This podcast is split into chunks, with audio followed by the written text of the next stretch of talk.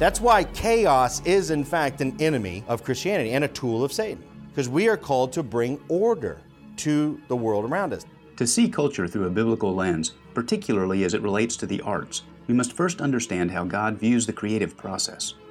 What does God have to say about artistic expression, and how are we, as Christian culture bearers, to engage in it? Join Ike Reeder for Lesson 4 of Christ and Culture. Christ and culture. Um, this topic that we've been talking about, this big topic. Gave you some passages that we are going to look at. Uh, wanted to take a little slightly different tact from where we've talked before, rather than just running through a bunch of slides that you've already seen. We will we will run through them to get to the slides, but we're not going to stop on them this time. But uh, the word culture, uh, I want you to think about just for a second, because we, we've already given a definition. Culture is this web of complex things. It's worth preserving. It's when you look back at a society, is culture the thing that remains once a society's gone? Is it the legacy of the society? Um, we certainly know that from uh, the Rookmaaker quote that we st- looked at at the beginning, uh, Hans Rookmaaker, we certainly know that um, culture will be an accurate expression of belief. Life is one Rookmaaker makes the point of saying, and we looked at that from a philosophical perspective that says that, yes, in fact, the expressions that come out of people on a consistent long term basis do, in fact, constitute an accurate depiction of their belief system. I mean, that is a philosophical principle 101. Now, it's not that every action you make, there are some that are irrational, some that don't fit, some that uh, you make and you're, why did I do that? I believe this thing. Why did I do that thing, right? We certainly make mistakes, and we know that the cause of those uh, disconnects is often sin in the world and sin in our hearts that causes those disconnects. But looked at over the long term, right? Where the, the where the disconnects can balance one another balance one another out, that culture is and becomes an accurate expression of belief. Culture becomes an accurate expression of belief, okay? Um, the, uh, that's, that's one of the, the foundational principles we looked at. Uh, another foundational principle that we looked at is that um, culture is nested, and culture is dynamic, and culture is multiple. That there are multiplicity of cultures that are always acting and engaging together with one another, right? So there's, there's cultures that are small, microcultures, and cultures that are larger, that are macro cultures. And those cultures oftentimes are both nested within one another. So your family culture may be nested within a church culture, or your friend culture may be nested within a school culture, or your church culture may be nested within a community culture. Does that make sense? So that's what the, this nested idea is that the Russian doll analogy that we talked about. But they're also uh, multiple. So there's always, you as a person are always engaged and involved in more than one culture as well. And those cultures have this element, these elements of overlap one with another, where it's not just nested inside of, but more like this gigantic Venn diagram where there, there's overlap. This one's overlapping this one, and this one's overlapping this one. So all that to say, so that the, so that what those phrases were was cultures are an expression, they are an accurate expression of belief. They are multiple. We're all involved in many of them. They are nested, which means that they exist inside one another, small cultures to big cultures micro to macro cultures, right? And they are consistently, last, the last thing that we need to be aware of, they are consistently being evaluated. We are always evaluating our culture around us. Oftentimes, we're evaluating other cultures, not our own culture, right? Most of the time, we're looking at other cultures that we are nested inside or around or that are overlapped with ours and going, you know, well, that culture over there has got these problems or that culture over there has these problems. Or sometimes I really like that culture over there. I want to incorporate more of that culture into my culture, right? Now, the issue with a lot of those problems is that we often evaluate those elements of other cultures uh, we, we often evaluate them in a, in a sort of slapdash fashion. It's something we see an element of it that we like and we want to incorporate it without thinking of how that arose from a belief system that started the culture, right? So, oftentimes without a critical paradigm that helps us to really evaluate why is that culture like that? What are the belief systems that those actions and values and, uh, and results are representing, right? So, all of that to say is that culture is complex. And we as Christians are really have to be thoughtful about as we're engaging in culture. All right, so how many 8 a.m. people do we have in here? 8 a.m. service people, okay? So today, this is a great day to be talking about Christians' engagement with culture for a number of reasons. One, we've got this little, you know, it's July 4th week, and, and at Briarwood, we certainly want to honor the, um, the, the things that God has done in the founding of this country and everything else. Um, and uh, that's an expression of a culture. Uh, if you are aware that there are a lot of Christians that don't like anything from the American culture being represented in the church culture these days. And so there's now a conflict in our expressions of culture and our relationship as a church, as a nested culture within America. Well, not only is it because of today and the week we're in that it's an interesting time to be having this conversation about these topics. But also, the sermon series is about Christians as sojourners and exiles in a foreign culture. That's part of what First Peter. That's part of what Peter is doing throughout First Peter. Is he's talking about you as a believer living in a culture that is not your own, and so you're going to get into that today too as you get into the sermon. He's going to give dad's going to give principles, uh, two major two main principles and then you know the way Presbyterianistic as as we are, three uh, let's see what is it? Three uh, three, three well, there's one takeaway that has a three, two, one in it. And uh, so good luck. Good, have a good time. It's a lot of fun. And it's it's a really good takeaway too, by the way. So so just stay with it till you get to that takeaway and 9, 10, and or, well, the morning service. But anyway, you'll get to it. It'll be great. The, uh, it's, a great it's a great set of takeaways, but it's engaging that cultural idea, okay? So, what we've got to do, we're at a point right now where we realize we have to take a step back. We, we, we got to go back to the Bible. We've got to figure out what the Bible tells us to do here. And the Bible gives a lot, the Bible actually talks a lot about being about your living out your Christian life. And as it talks about living out your Christian life, there is a clear historical context for all the places and the, all the writers that are giving you this advice and counsel. Either sometimes it's command, sometimes it's suggestions. It's a variety of different ways that the Bible addresses it. Okay? So what I want to do is we're going to do today is we're going to take kind of a little my eh, well, pardon me, one last statement is that what we did last week was we affirmed that as Christians, we, we cannot simply, eh, there's no way for us to simply ignore culture. We can't just simply go, I am not a part of any culture. My job's just to witness, because that's what the Great Commission said. What we did last week is we talked about the continuity of the covenants, the old covenant to the new covenant, and why the Great Commission does not abrogate, it does not eliminate or get rid of the cultural mandate. Okay? And by the way, this is where this great little last little point about culture here. What is the root word of culture? Cult. So let's start a no, sorry, I didn't say that out loud.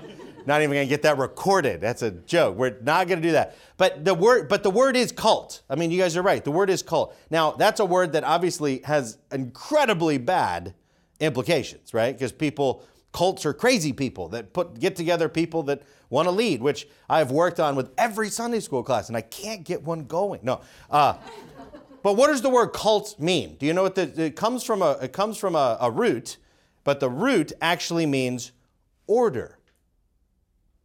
The root actually means order. Think about it. What does a cult leader do most of the time? They bring people into alignment with themselves. They bring people into now. It's often a very rigid, even though it may seem loosey goosey, and you know, with the with like a hippie cult, it may seem over here, or, or sometimes it may seem very rule driven. But all of them are bringing people into an order and an alignment with the leader's principles. Okay, and imposing those principles on them. Now, we're not starting a cult. Culture is not a cult. Okay, but it comes from the same foundation in that culture is bringing order.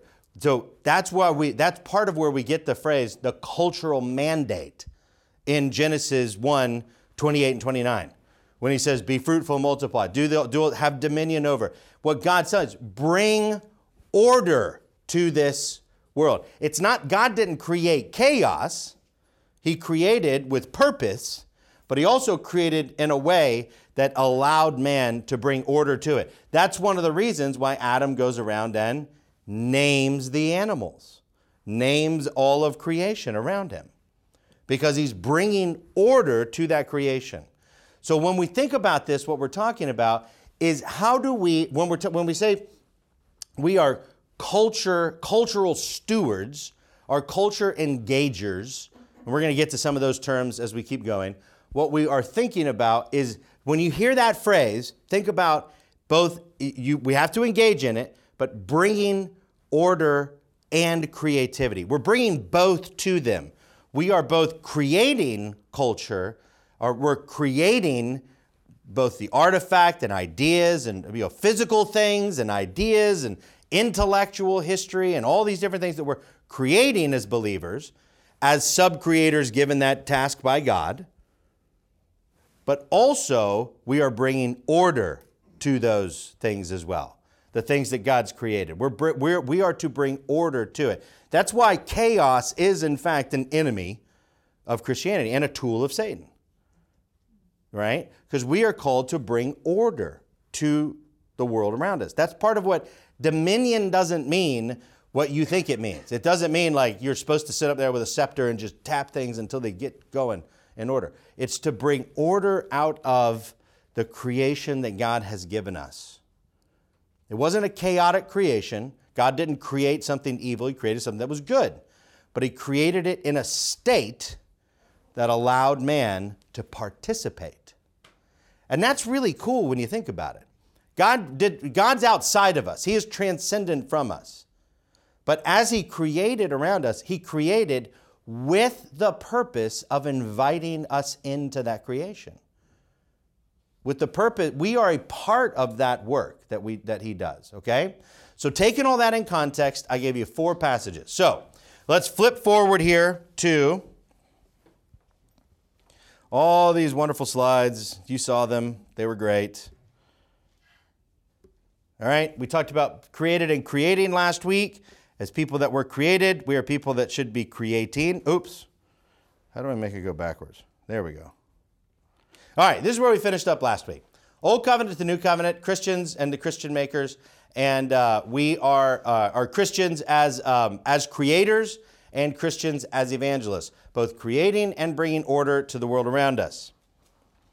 Now, actually going to jump forward. I think I'm going to we're going to come back to those slides in a little bit. Now, as we engage in that culture around us, how do we do it in such a way that we are both uh, following a paradigm that God has for us in Scripture and doing it in such a way that we stay focused on the principal thing that matters? As Dad says at the end of the sermon this morning, we have one motivate as sojourners and exiles who are in the world and uh, living in this world. We are not citizens of this world. We are citizens of heaven. But as people that are doing it, you know, what is the motivation that we have for living in this world? It is for God's glory. I mean, we're all good Presbyterians, so catechism question number one What is the chief end of man? To glorify God and enjoy Him forever, despite what John Piper would want to say. A few of you got that joke. Uh, well done.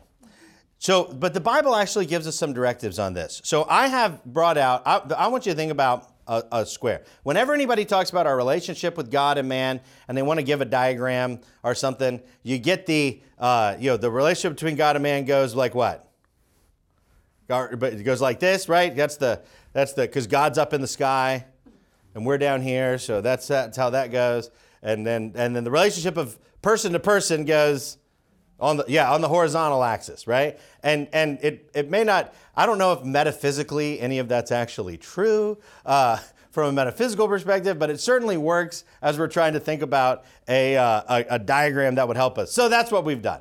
And I apologize again, it transitioned from PowerPoint to Google Slides, so please excuse the Exadu S24. Uh, that was that's that is a that was that was right in Microsoft and wrong in Google, if you want if you if you must know. So this is what we want to do. We want to look at these verses real quick, and what I want to do is lay out what I think is a biblical paradigm that God gives us for the way that we engage and interact. We're going to use a lens to do this. And by a lens, I mean like a little, maybe a, maybe maybe not a really powerful microscope, maybe a magnifying lens like might be the best way to do it. My background is in literature and the arts and in all those areas and theology, that sort of intersection of those two things. That's what I used to do professionally before I was in the administrative side of, of education. And so my tendency is to look at things from the creating perspective more than the ordering perspective, if you will. But let me just make the statement right now that both created and ordering are intersected with one another. Not only does the artist bring a certain sense of order in the creation of their artistic artifact, the physical thing that they actually create, right? But the person who's bring order brings order does so often creatively. And by bringing order what I mean is you're a businessman. You're engaged. It's not to say that you are given you are not given a creative talent. Part of your creative talent is finding ways to do your job well, finding ways to be engaged with others in your business, finding ways to be engaged with, uh, with the people you work with as a businessman or a businesswoman or as a family member. That's part of bringing order is doing so in a way that is not dictatorial, but, all, but also engages relationally. Okay? All those things require a sort of love of beauty, a love of, uh, of the relationships that are generated through, um, through, through our examination of the world around us. We don't want our, our home to run like a business. I mean, we don't want our home to, there are so many people looking at each other right now. That was great. We don't want our home to run like a business. There were several wives that just went, No, dear, we don't. I don't need a spreadsheet for our date nights. Thank you very much. I think that's what several of you had in your heads right there. Uh, my, my, my buddy Neil uh, makes a spreadsheet for everything. He's a programmer. That's what he does. Literally, they have a spreadsheet for their menu every week on Google Docs. It's great, right? Um, but there is a sense of creativity to our order, and we are also often bringing order to our creativity, okay?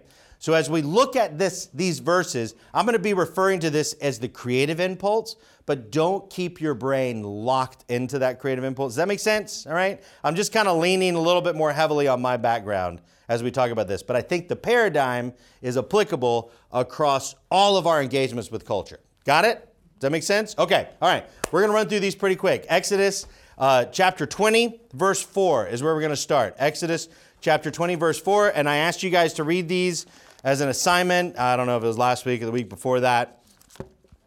But this one's very familiar. Most of these are super familiar to y'all. Most of you, if you're sitting in Sunday school in general, you've probably uh, probably gone through the Bible lessons and everything else. So you'll know Exodus 20 is the what? It's the Ten Commandments. What a great place to start when we think about our engagement with culture. The Ten Commandments, which is God's moral law that he's given us, right? There's three kinds of law. There's the moral law. There, just to make sure you know that there's a reason why we're starting here in Exodus, because whenever you start in Exodus, when you start to think about things like ethics or morality, people have this tendency, well, I know a few of those that don't apply today anymore, don't I? Can't touch a pigskin on Sundays, can you? There's a wonderful West Wing episode, if anyone's ever seen it. My favorite, one of my favorite TV shows, where he's like, the Bible also says you can't touch a pigskin on you know, on the Sabbath. Does that mean, and if you do, you should be stoned? Does that mean that we should kill uh, every football player in the NFL? It also says that you shouldn't, you know, negotiate with witches. Right before it says that you shouldn't put ink on your body as well, and that you know you should be killed for those kinds of things. So let's make sure we have a decent idea of why we're starting off in the Old Testament here, um, and that is because there is two major kinds of law. One is the what we call the pre uh, the, the pre nation of Israel law. Those are the ordinances that God gave us with the, with the founding of the universe. We call those creation ordinances. Those are things that part the cultural mandate is one of the creation ordinances. It is a command that God gave before he gave the law. Marriage. Why do we stand so strong on marriage in the church? Why is that such an important thing? Because it's a creation ordinance. It was it is not good for man to be alone, and he gave man a woman and he gave woman a man. And he said, "You two together complete one another." This is a good relationship. That's what that's a creation ordinance. All right? The promise of redemption was before the nation of Israel. It's not an Israelite con- contract. It's a contract with humanity. It's a creation ordinance, all right? Those are the pre law ones. Then you get the law with the nation of Israel. And you get the moral law, which is the it's, it is the it is the expression of the foundational basics of what is right and wrong ethically. And that's the 10 commandments. And then you get the ceremonial law and you get the priestly law. You get laws of or cultural laws that you get. These the cultural laws are the laws that are designed to set Israel apart from all the other nations around it. The ceremonial law is the old covenant law pointing to the sacrifices, pointing to redemption. So when Jesus comes and he says, I fulfill this law, talking about the Pentateuch, talking about the creation ordinance, talking about all those things, he says, the ceremonial law, you don't need anymore because the final sacrifice has come. The cultural law, you don't need anymore because now my nation is from all the people, not from just one ethnic people, right? But the moral law is still there because the moral law is the one that he says, this is the one that you do that shows you are my people now. And the creation ordinances, they're still there because they're given for, for until he comes again. All right? So we start here. This is where we're starting. This is an, that's why it's important that we recognize that we, we can start in Exodus for things about ethical, ethical concerns or good paradigms for how we live our life, okay? So we're starting right in the Ten Commandments. The second commandment, Exodus 20, verse 4. What's, somebody give me a, tell me, quick, you don't want to read the verse. What's the first commandment? I am the Lord. This one is great because it is short. It is actually one of the shortest verses in the original Hebrew in uh, the Old Testament. It is, I mean, God is, it is like super clear. Do not have other gods before me. There is nothing that comes before me. The next three commandments are expressions of that one commandment, right? And then you get to five and you start with the relational commandments. So the, the commandments itself represent that God and man and man to man kind of paradigm anyway. So you get that God is, is supreme. He is first. He's number one. And if you read what I asked you to read, there should be a few things in that Colossians 1 through 3 that should be ringing a bell in your head right there. That in all things, Christ might be preeminent. He is the firstborn, et cetera, et cetera, right? You're getting that no other gods before me thing. Christ and God are one. Now, the second one is a little bit longer, though. Go from the short one to the longest one. so he says, Now I got a few things I want to tell you. So, will someone read chapter, or, uh, chapter 20, verse 4 for me? You shall not make for yourself a carved image or any likeness of anything that is in heaven above, or that is in the earth beneath, or that is in the water under the earth. All right, stop there. Just read verse 4. Now, in the original, uh, this is a there is a continuation. We put a period there because in English we're not good at having long sentences. Okay, long. I mean, unless unless William Faulkner starts writing the Bible, uh, there's not. We're not good at, at, at we're not. Our, our language, English language, is not very capable of sustaining long sentences logically. That see what I'm saying? So we put periods in places where sometimes there aren't. If that were a per- period period, if you will, there is what would that if you just read that verse alone, read it read it to yourself one more time. Just read it to yourself one more time. If you read that verse alone without thinking about any anything outside or anything like that, what would be the implications of that verse, do you think? Don't claim the truth. You, yeah, no, that you're Connie, you're exactly right. That's exactly. I mean, if if that verse were by itself, you shall not make for yourself a carved image. Now, carved would represent just sort of the principal artistic expression mode of the day, right? I mean, there wasn't a lot. Uh, I mean, we're we're at the stage of colors. We're at the stage of just getting into dyes. Okay, like they're not like paint. I mean, there's there's no Monet in ancient Egypt, right? That's not that level of sophistication in idealized expression on canvas, if you will, right? So there's not, it's, it's, it's very different than what we're thinking about. So, so that's just a symbol that means artistic expression.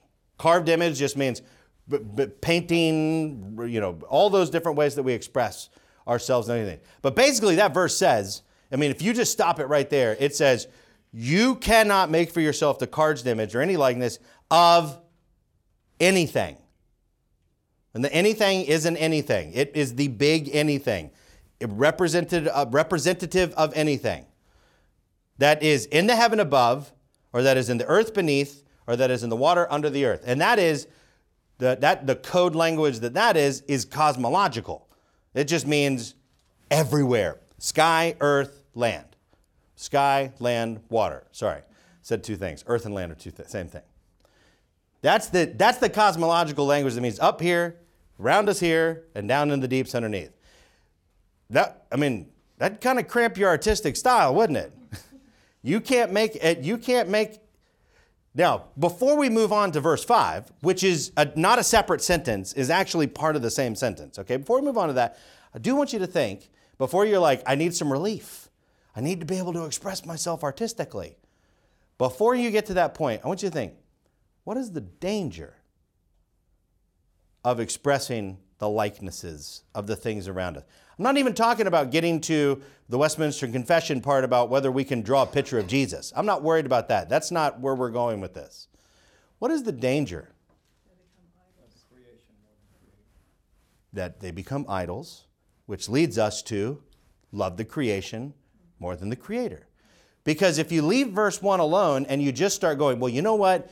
That's not fair, dadgummit. I'm going to start painting what I want to paint, and I'm going to express myself creatively, and I want to I want to represent the world around me. And it may be that I just like to take crazy photos. It may be that I want to be the next El Greco, whatever.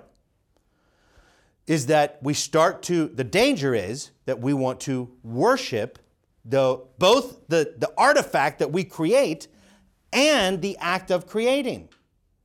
Right? I mean, don't we hold the creative in a sort of glowing light. I mean, we need them for now. We need them for business. We need, and uh, you know, we have museums set up, and rightly so. There is a wonderful element to the creative process that's amazing, and we love going and seeing beauty. And this isn't God saying beauty is evil. You shouldn't, you know, represent beauty in any way, because the verse isn't none. But we can see the ease that we can move from Exodus 20, verse 4 to Romans chapter 1. There, it's not a, guys, it's not a long line between those two things where we begin to worship the creation rather than the creator. And then what do you do next? You start to worship the people doing the creating or the created object, and it becomes the selfish, the, the focus on the individual and the individual fulfillment that then leads to the perversions that we get into. And I don't just mean the sexual perversions, perversions societally and culturally and other ways that Romans talks about it. It's not a long line between Exodus 20, verse 4, and Exodus 20 and, and, and Romans chapter 1. But praise the Lord that even though it's not a long line, God also knows and the indwelling power of the Holy Spirit, and that He is not shutting off all elements of the creative process, of the engaging with the culture around us. And if we read verse 5, he puts a limit on this. He actually he gives it a parameter. He doesn't say don't ever create anything that looks like anything I've created. What he says is don't create it. Verse 5 says, "You shall not bow down to them or serve them." For I, the Lord your God, am a jealous God. And he gets on to the approbation part of the commandment. You know the approbation part of the commandment. I'm not going to revisit it. It's serious, though. So read it onto it if you want to see it. Those two sections are connected. Verse 4 and 5 are connected. And it's not connected in like a, and if you do hate them, then don't bow down to them. It's say God saying, don't, I want to flip those around a little bit. What God's saying is, don't create something in order to worship it. And when you create, be wary of the danger of worshiping it. Does that make sense? He's saying, don't create in order to worship. And then when you do create, be wary of the danger of worshiping the thing you've created. And then we can add, and be wary of danger be, be wary of the danger of worshiping the one doing the creating. So we do that as well. There's three levels contained in this command. Instead, so what would be an instead then? Now, the, the Ten Commandments give us, for the most part, they give us a negative, a, a negative law. There's, it's establishing a boundary for us, is what the Ten Commandments do. So, if that's the negative boundary, don't create to worship. This is the first one really, I mean, in some ways, maybe the arrows need to point another way. It's the only thing I could find that represented like a thing like that because I'm not good with, speaking of not being a creative, I can't make a graph on a PowerPoint slide. So if anyone knows how to, contact me. Ed, let me know. Um, really, this Exodus 20, verse 4 and 5 up here is kind of pointing upwards towards God.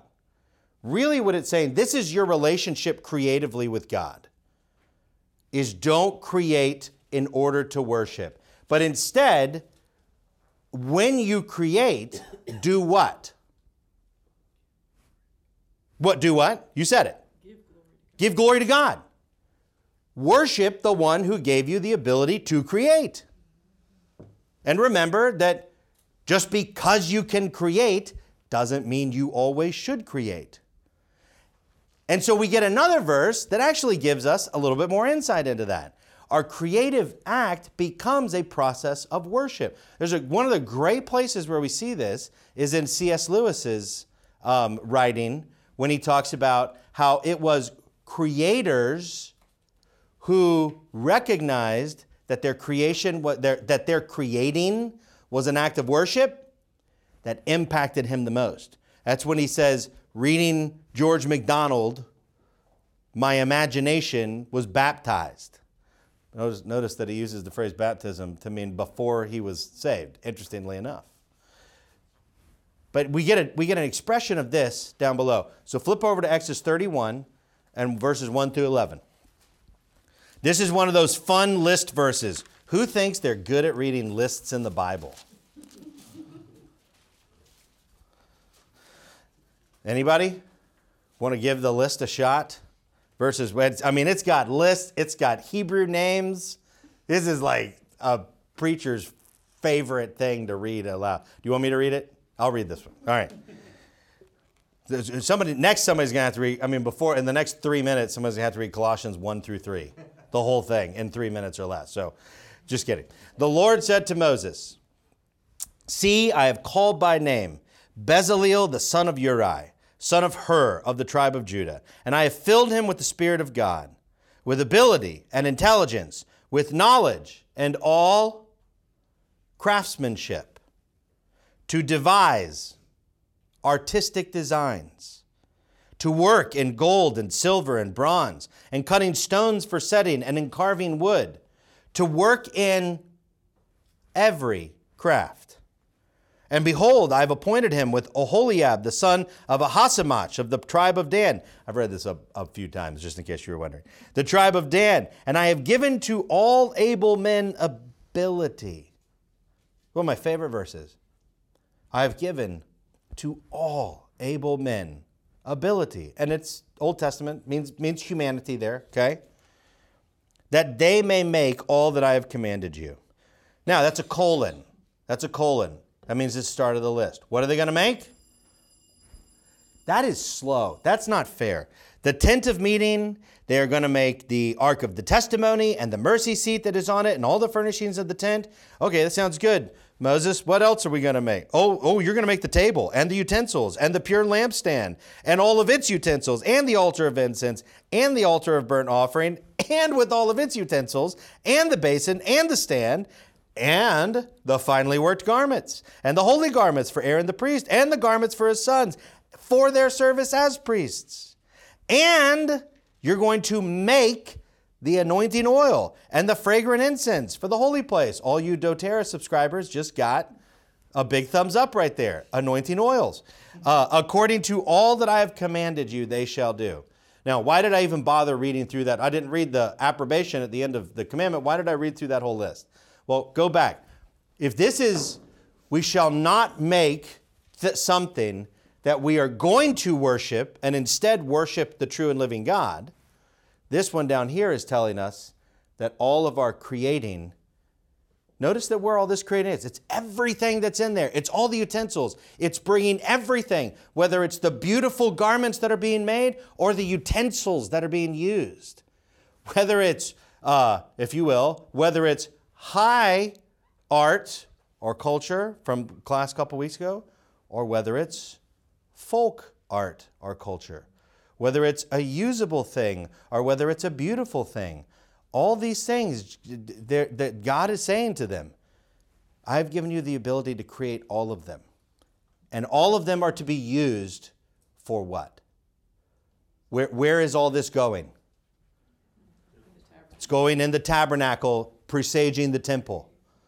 It's all going to be used for worship. We don't create to worship, our creation becomes an act of worship. So let me ask you a question. For all the Christians that are out in the world creating and stuff, on the one hand, you've got Christians that are producing, mass producing th- art and those kind of things. Remember, we're going to tie this into business and to our lives and families and everything as we go forward. We're using art as a lens right now. For all the Christians that are doing, but I, I need to get it mass produced so that it can reach as many people as possible. Or over here, you've got Christians that are engaged in the world but are afraid to show their Christianity. Are afraid that their Christianity is going to be an element that's going to end up judging, people are going to use to judge who they are, the artistic thing that are created. If we were able to take all of these things and see that every creative act that we are a part of as an act of worship unto God, which is just shorthand for saying that our whole lives are supposed to be lived as acts of worship unto God. If we actually did that, what remember what we said? Culture becomes an expression of belief. If all of these things we were doing, we, we saw as acts of worship, some of that's going to bleed over into culture. Now, how it does it, we're going to, that's what we're going to look at. How do we do that? How do we make those choices? But we have been given a clear continuum for our relationship with God in doing this. Really, really quickly, because we really don't have time to, to do it right now, but I, I want to get at least to uh, the Colossians passage for you to think about on your way out of here, okay? Really, really quickly, I want you to see this, this line here. So, Acts 17 22, this is an easy one. Now we're on the line of man to man, okay? This is the paradigm. This is the box that we're given that we can work in. This is how we can also start making decisions about should we engage in this aspect of culture or not. I don't know. Is it actually, I mean, if people are worshiping it around us, is it something that we should engage in? Well, maybe we should think pretty hard about whether we're engaging it or not. If it's becoming an article of worship for our culture, or, am I able to do this thing as an act of worship? No, I'm not able to do that thing as an act of worship you know, whether as we're making decisions about what we're doing. Because it's not just that we are, you're not necessarily an artist, but you are creating culture. You're a culture artist in some ways, in that sense. So this gives us a continuum to let us know. Acts 17 22 just supports the principle that we've already made. That this is the idea that culture is an expression of belief, that's not a philosophical idea, that's a biblical idea.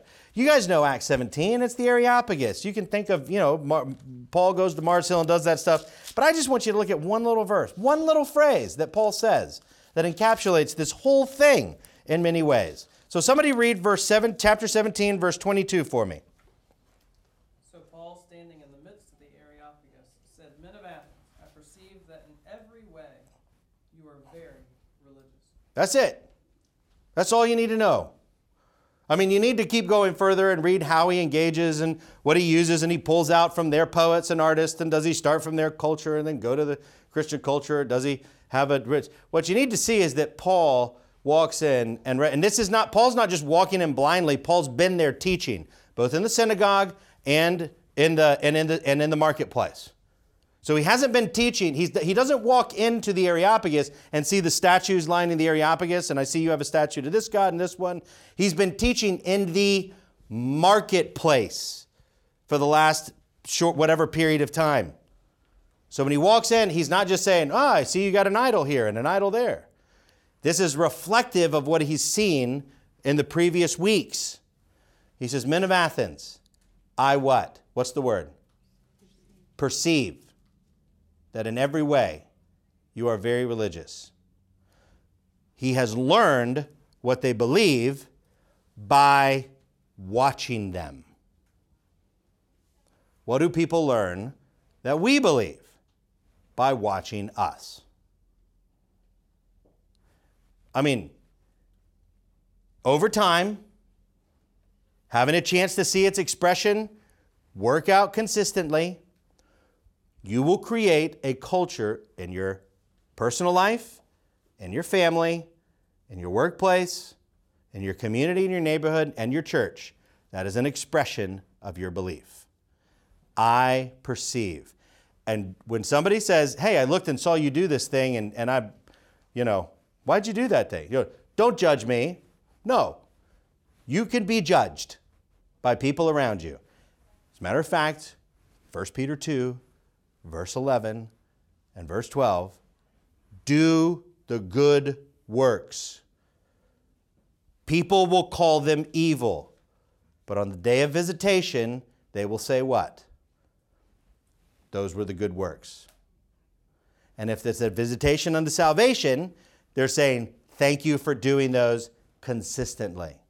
People can tell what you believe by the manner in which you live your life around you. That's the first principle of man to man relationship, human to human relationship about building culture. The last one is Colossians 2 6 and 7. And this is, I know I'm taking you guys way too long, um, but uh, just stay with me for one, one more minute. And this is what we're going to pick back up with next week Colossians 2, verses 6 and 7. Uh, the uh, therefore, now if you've read all of Colossians 1 and 2, basically, you'll know this is coming at the middle of a significant section where Paul is talking about how the Christians in Colossae engage back and forth with culture around them. And this is what he finishes with. So, how do we stay strong? If people see us around us, if we got to be careful that we're not creating for, for, for worship of something other than God, and we want to make sure that what we're doing is an act of worship, how do we stay strong in how we deal with these things and these issues? Therefore, as you received Christ Jesus in the Lord, so walk in him, rooted and built up in him, and established in the faith, just as you were taught, and abounding in thanksgiving. The, the, the final component of this is to stay rooted in Christ. And if we stay rooted in Christ, what we'll talk about next week, you get to verse 8 so that no one can take you captive with empty philosophy and empty deceit. We'll talk about what that means. And in verse, uh, and, in, and earlier in that, when he says that in verse 4, I say this in order that no one may delude you with plausible arguments. Does that make sense? Okay? That's where we pick up next week. We've got the paradigm around us, and now we're rooted in Christ. And the root in Christ is what enables us to hold this line and this line. Because if you're rooted in Christ, you have the Holy Spirit.